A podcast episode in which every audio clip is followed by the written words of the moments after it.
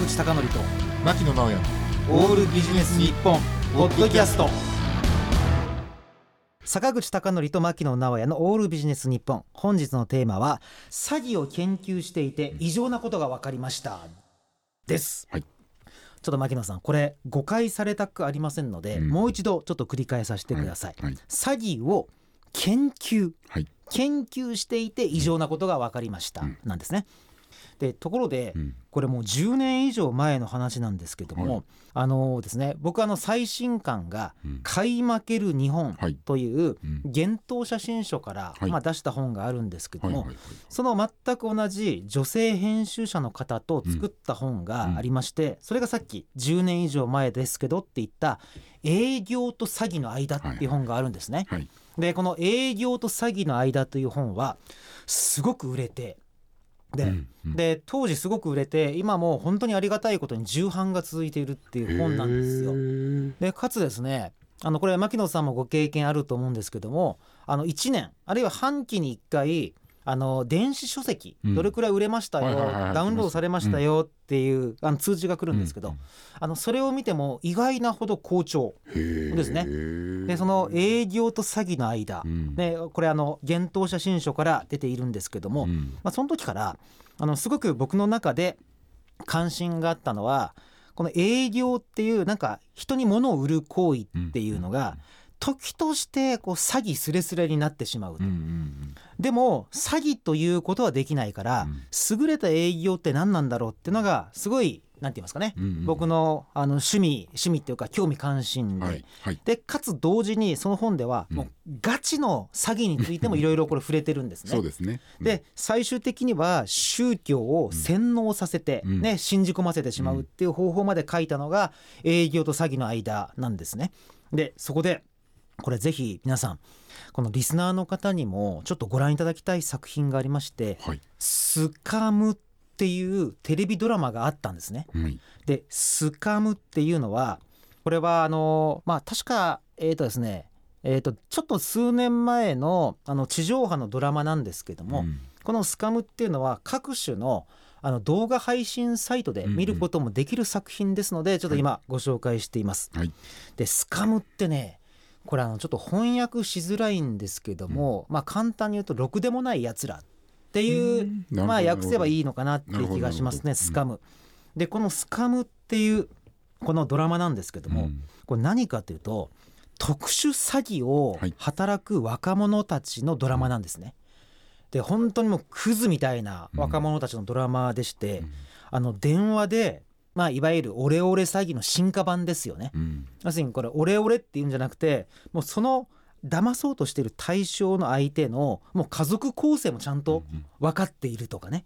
でちゃんとオレオレって言って名前を引き出すんじゃなくてもう実際の息子さんとか娘さんとかの名前で語ってでかつその息子さんがどういう職場で働いててとかね。うん。どういう家族構成でとかでも完全に分かっててもうそれを仕掛けるんですよ。うんでこれがもう本当にすごいドラマでうん。ああこういうなんていうんですかね。うん。あのーなんか特殊詐欺の進化がもう今進化してんだとかいうのが分かるんですね。でこの「スカム」っていうドラマなんですけども、はい。あのある有名なうん。あのルポタージュ。をこれ元にしているドラマなんですね。だからうん。いわゆるこう脚本家の方が単に特殊詐欺ですね、うん。まあ、いわゆる昔でいうオレオレ詐欺の現場を書いたのとはちょっと違ってうん。本当にあリアルなんだなみたいなね。ああなるほどね。なんか本当にドキドキするような作品なんですね。で最初はあの高級マンションを売るようなあの電話をずっとさせるんですね。う。ん。で別に本当は高級マンションを売りたいわけじゃなくて、うんその人に電話かけてその人の名前と電話番号と住所を聞き出すっていうのを訓練させてるとか、でこれを聞き出すことができたら特殊詐欺がやりやすくなるとかね。そういうことをずっとこうなんか本当にあいやーこうオレオレ詐欺ってここまで進化してんだっていうのが分かるようなすごい面白い作品なんですね。でただ僕が面白いと思ったのがちょっと違うところにあったんですよ。これをちょっとぜひ牧野さんにも共有したいんですけども、うんうん。でね牧野さん。うん。こういうこと思ったことありません？うん。いやさすがに老人うん。シニア世代言うてもさすがに自分の息子の声ぐらいは分かるだろうと思いません？これは思いそうは思い思わないですか、いや正直言っていいですよ。そこどうどうですか、うん、これはで牧野さんの親がいるとするじゃない、うんうんうんあするじゃないとかいらっしゃいますけどもいや実際私の母親ってね、うんあの、特殊詐欺に合いそうになって、うん、っはいはい。ていうことがあるんで、はい。わかんないかもなって思って。分かんない。けど、あうん。分かりました、うん。実は問題2つ用意してましてね、声がね分かんないんじゃないかっていうのはちょっと議論あるかもしれない、パニックになってるから、うん。で2番目は、うん。話し口調とかうん。内容ね。うん。内容。これって自分がかつて聞いた特殊詐欺じゃないかって途中から気づかないかっていう疑問もあるわけですよ。うん。これはどう思います？野田さん。いやなんかね、うん。あのあの、それもだから結構難しくなる流されちゃうのかなっていう、そうそれでねうん。僕がそのドラマもそうなんですけどもこの原作となっているやつを見て一番びっくりしたのが実はかなりの数がうん。これ特殊詐欺気づいてるんですって。シニアの人がこれ。だけどね。うんいやこれこれびっくりして。うん。いやえ？気づいてんだったらうん。電話切ればいいじゃんとか。気づいてるんだったらてめんな何詐欺電話かけてきてんだって言えばいいじゃないですか。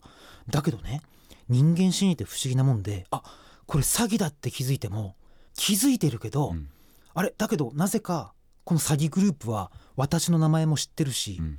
息子の名前も知ってるって思って怖くなるんですってなるほどね、それでうん。これ変に電話切っちゃったらうち、に来ちゃうんじゃないかとか。あるいはなんか息子に危害が加わるんじゃないかとか、うんそういうことを考えて詐欺って分かってるけどお金払っちゃうっていう人が結構いるんですって。へえそれは意外。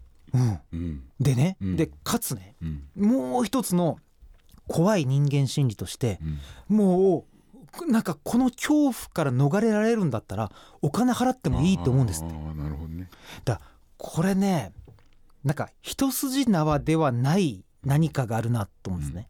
要するに我々はあこんなの知らなくて騙されるんだじゃなくて逆に知っていて気づいていてもかなりの数が騙されるってこれなんか俺にとってはすごいショックだったんですよ。うんこれどうしたいんですか？有吉さんこれ。いやこれねいや答えないんですよう。ん答えないけどそういう構造であっても騙され騙されるっては言わんねこれね、うん。どう言ったんですか？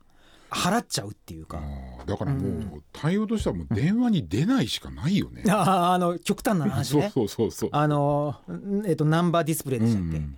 それとかねあるいはもうなんていうんですか絶対携帯同士でやり取りするとかね、うん。で非通知だったら携帯だっても出ないとかね、いやでねいやそういうなんかすごい多くのことを考えさせられるドラマでありうん。原作だったんですよ。これスカムなんですけどね。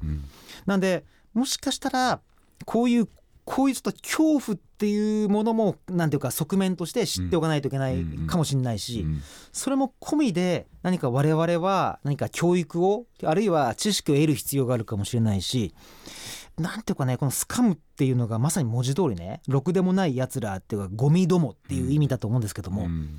まあこれ含めてなんか対策なのかね、うん。まあ、対策っていうのが大げさだったら少なくとも我々自分たち家族だけでもなんかちょっとなんか、うん。あの守っていく必要があるなと思いました。はい。ということで今日のテーマは詐欺を研究していて異常なことが分かりました。でした。